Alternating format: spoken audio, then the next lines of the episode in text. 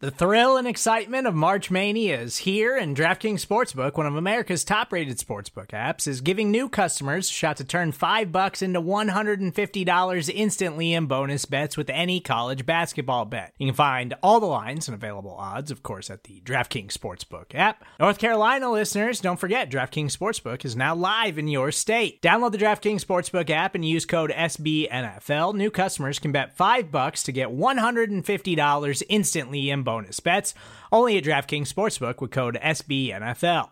The crown is yours. Gambling problem? Call 1 800 Gambler or in West Virginia, visit www.1800Gambler.net. In New York, call 8778 HOPE NY or text HOPE NY. In Connecticut, help is available for problem gambling. Call 888 789 7777 or visit ccpg.org. Please play responsibly on behalf of Boot Hill Casino and Resort 21 plus age varies by jurisdiction. Void in Ontario. Bonus bets expire 168 hours after issuance. See DKNG.com slash B ball for eligibility, deposit restrictions, terms, and responsible gaming resources.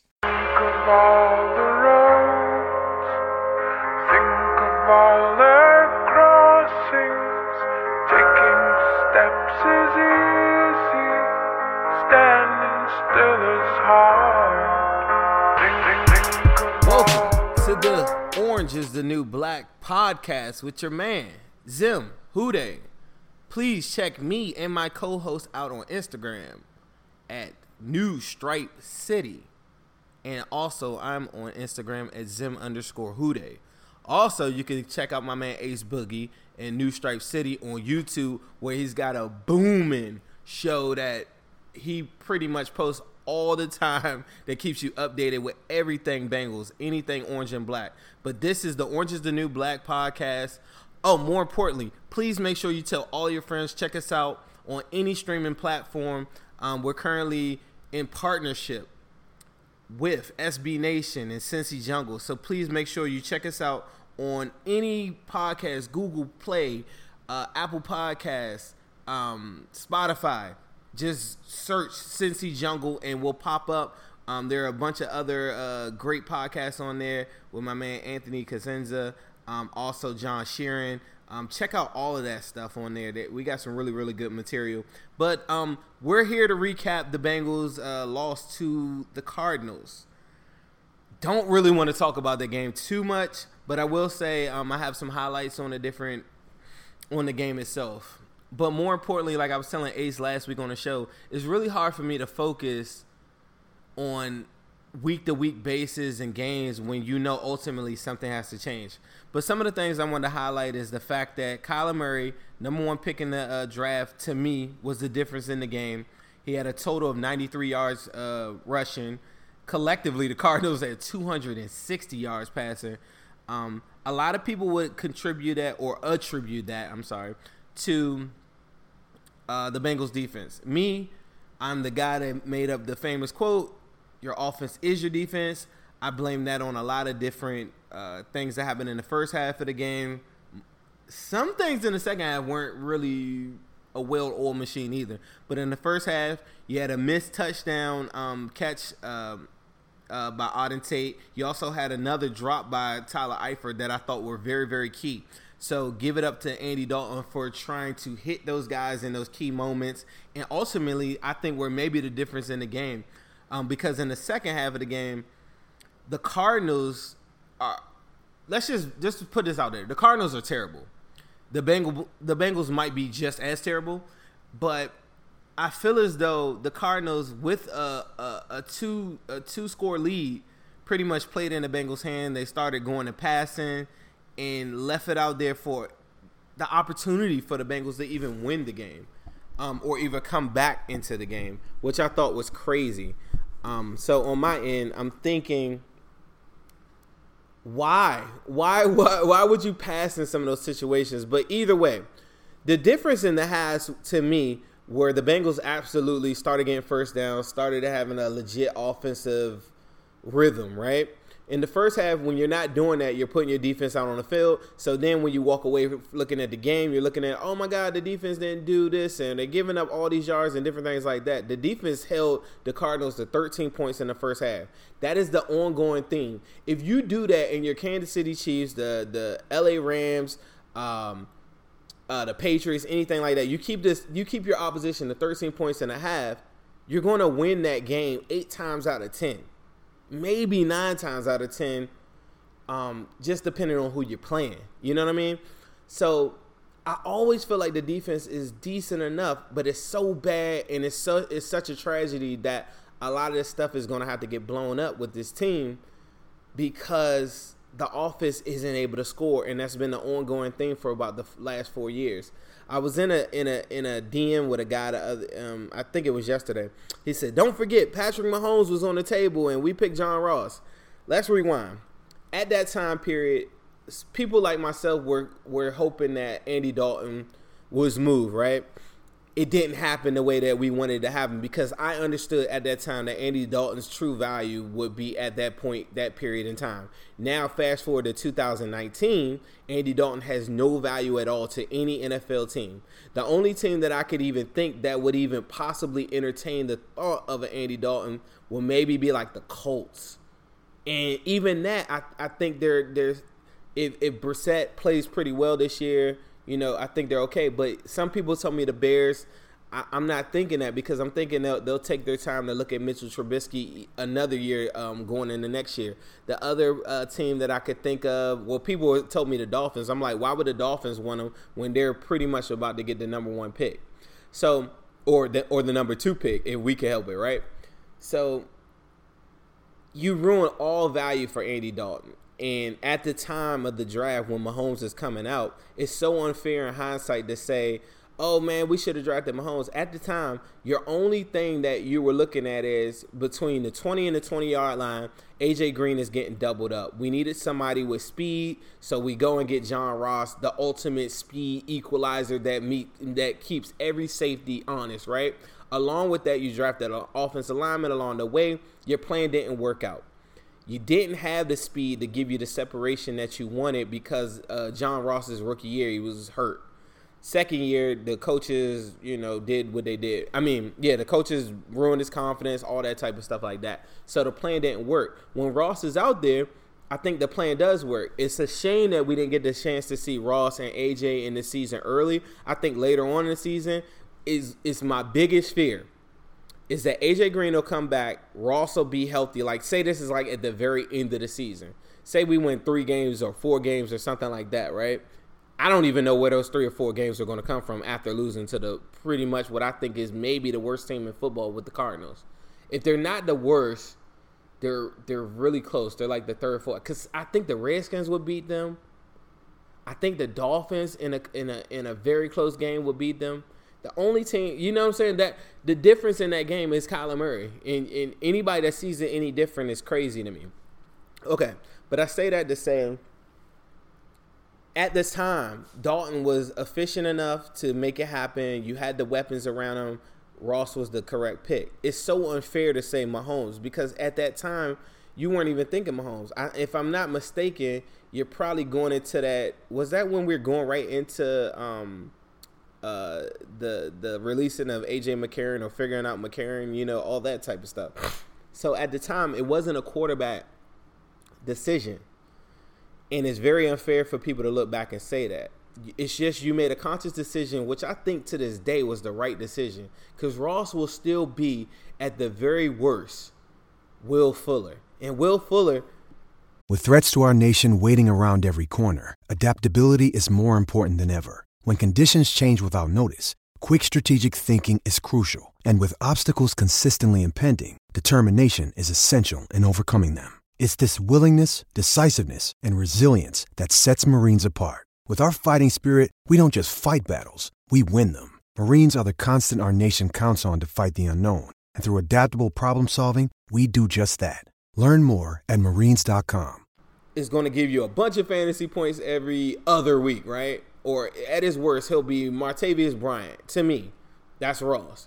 I think another team will get him, and if they can get him healthy, like say he plays for like the Saints or something like that. Oh my God! Like I, at this point, I'm I'm just like married to the idea like I'm okay with Ross going somewhere else and just being healthy because here I just don't know. You know, uh, if he has a good year coming back, like at the very end of the season or next year, then you know we'll we'll cross that bridge when we get there.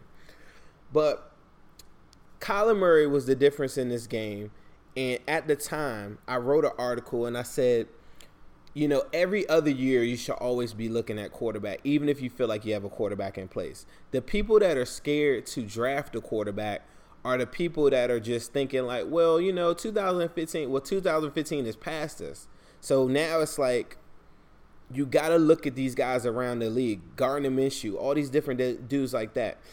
Surprisingly enough, Andy Dalton, best trade value now that you ruin all of his trade value and no team in the NFL would even want him, is now after the draft because you would be banking on from week one to week eight of next year a team uh, hypothetical, like say we get a top three pick and we get a quarterback. Now you have a mentor in Dalton that somebody that can start off the season. You take out Dalton, whatever. Either way, it doesn't matter. But from week one to week eight until you get to that trade deadline of next next year, you have the potential of a team. Uh, let's say in the mix like the Cowboys. I, I I don't wish any health concerns on any team, but say one of those teams a quarterback gets hurt uh, somebody that feels like they're a championship contender. That could even happen right now this season, but I think the Bengals are so undecided and their front office is so like late to everything. I don't even think they will put that in play because I don't know. But the the smart thing to do for me is say a, a quarterback goes down with a major injury or something happens with a contract and I mentioned the Cowboys because say Dak doesn't get the contract. So, you know, like it's got to be some a unique circumstance where somebody's holding out or something like that, and then they a team gives up a second or something like that for Dalton, right? Or even higher, like a desperate team. Say the, um, you know, I can't even give you a really good example because it's hard for me to see a team investing into him right now because the only thing you will be looking at is him as a backup role for 80% of the teams and that's crazy because the Bengals have just ruined all of his his marketability, his his uh his assets that he would bring to a team. And so that that's just the point where I want to leave it at. They they they, they lost the value. You got to draft a quarterback next year. I think y'all know me from Instagram and that's my message all the time. Period. The Bengals didn't score a touchdown to the end until the end of that game. What you saw throughout the week's football games is like these young quarterbacks making an impact early on there. Arizona gave them an opportunity to get in it, but stupid play calling in the second half, and the Cardinals are terrible. Um, Andy Dalton did finish out, and this is the fear that I have is that the front office and Bengals fans and everything like that will start looking at stats and stuff. Andy Dalton ended with a 107 uh, rating, two touchdowns, 26 for 38, threw for 262. He will be stats wise like in the top 10, top 15 in the NFL probably this whole entire year. But it doesn't tell the full story because at the end of the day, what people always say is that, oh, well, Dalton wasn't the reason why they lost. But the same people that say that need to follow that sentence up with Dalton didn't do anything to elevate us into victory because you went against uh, Kyler Murray, you went against Josh Allen, and you went against Russell Wilson. Those three games were quarterback to quarterback games. And all three of those games, he lost out. In this game, you could say it wasn't his fault, but early on in that game, what did he do to stretch out a play? What did he do to elevate the game? And so articles came out prior to the game about AJ Green and Tyler Eifert some people are saying, hey, like, I don't want to trade any of these people. Some people, you got to f- figure out where you fall in line with. But the point is, is like, at this point now, the 0 and 5, the season is over. You got to wake up and smell the coffee. And you got the Ravens coming next week. Um, it, it's just it's just a mix of a lot of bad things going on. Actually, we're going to the Ravens thing, but it's it's a it's a mix of a lot of bad things that I just don't see going. After the game, uh, Kirkpatrick was asked about uh, if AJ Green were traded or something like that. He was like, "Man, that'd be devastating, and it would hurt the whole entire team." It's crazy because in games, me, me mentioning uh, Kirkpatrick, it's crazy because in that game, Kirkpatrick actually played a pretty good game. But throughout this whole thing, because people like to coddle or figure out different reasons why we lost and we didn't win, right? They never they they don't want to say that we didn't have an elevator at quarterback. It's always well the defense didn't do this or certain people didn't do this or get rid of this guy or whatever, right? Mind you, Dalton was only sacked one time. He was pressured a little a little bit throughout the game, but I felt like the offensive line back uh, played really well and came back from what was a devastating performance on Monday Night Football, right? But the problem is you can't just blame one entity when it's convenient for your argument. Notice how I led and I said Dalton played pretty decent enough to win the game. But the ongoing theme is throughout every week, you need everybody to play really well. And the front office doesn't have the cue, doesn't have the keys to success. They don't have the money. They don't have the brain power to even do it. So why would you trust that they will put together some unicorn team? The only way to do this is to get a quarterback that can Aaron Rodgers the situation. And what I mean by Aaron Rodgers the situation is their front office doesn't do anything free agents wise to do anything. Uh, this past year, they what brought in Za'Darius Smith or whatever, uh, the one of the brothers or whatever, right? But they probably won't re-sign that guy. They operate with small windows, but they always have a huge window with Aaron Rodgers every single year, and they also have the beauty, the beauty of the situation where Aaron Rodgers actually wants to stay in Green Bay year after year, right? Pretty soon, he might say, "Hey, if y'all don't give me the pieces that I need, I need out of here too."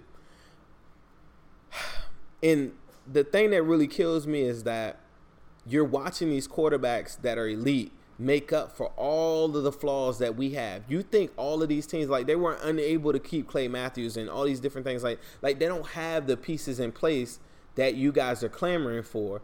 I, I would argue that Jacksonville had a really good defense like a year or two ago, and this year now they're back to average, and now quarterback play is is fixed all of their flaws. Now they're competitive again. It doesn't have to be a full blow up the whole entire team. But teams like the Dolphins or whatever right now, they're going to turn this thing around really, really quick. The Browns turn their team around really, really quick. The the flaws of the teams that you're watching around us, like Russell Wilson, does not have a good defense. He single handedly is winning these games, and a lot of people are, are, are always telling me like, well, it's it's really hard to get that quarterback, but it's really hard to find that elite Alex Mack center, which you found out with Billy Price. But yet you'll go back and want to go draft more offensive linemen first round, but you don't have that same thought process with the quarterback position. It's just mind boggling. We're gonna play a guy next week, Lamar Jackson, that you passed up on, and he would have been a legit threat already in place. We could have probably turned the season around because after that Monday night performance, you would have probably said, "Hey, put Lamar Jackson in." Right, and at that point, that's the changing of the guards and, it, it, it's electrifying it energizes him and if you believe in dalton he'll still be around you know for the for the time being and if lamar suffers or lamar isn't good in that in that particular example then you come back with dalton you know like and, and he wins it again because he is who you said he was right? So why be afraid of drafting good quarterbacks year after year or every other year? The patriots never shy away from getting quarterback play behind um, Tom Brady. Brett, uh, Brissett, Jacoby Brissett, Jacoby, and uh, Jimmy G are perfect examples. And in order to be the elite team that you guys want to be, you need to make sure that you're following like the path of some of these other teams or whatever. Like Mason Rudolph was not the guy, and I still don't believe he's the guy for the Steelers. And they didn't really have a good contingency plan in place for Antonio Brown, except let's draft a guy in Diontae Johnson that reminds us of Antonio Brown. What the my point is that the elite players in this league have a very very small window that they have to they have to be able to work in. And if you don't have free agency money to back you up or to keep those guys there, then you have to rely on the quarterback to to keep all of your all of your team intact and, and, and you can switch around your core. While everyone's laughing at the Dolphins for tanking, they got 10 draft picks on the horizon. With Kizik hands free shoes, motion sounds something like this. Kizik helps you experience the magic of motion. With over 200 patents and easy on, easy off technology, you'll never have to touch your shoes again. There are hundreds of styles and colors, plus a squish like nothing you've ever felt. For a limited time, get a free pair of socks with your first order at kizik.com/socks.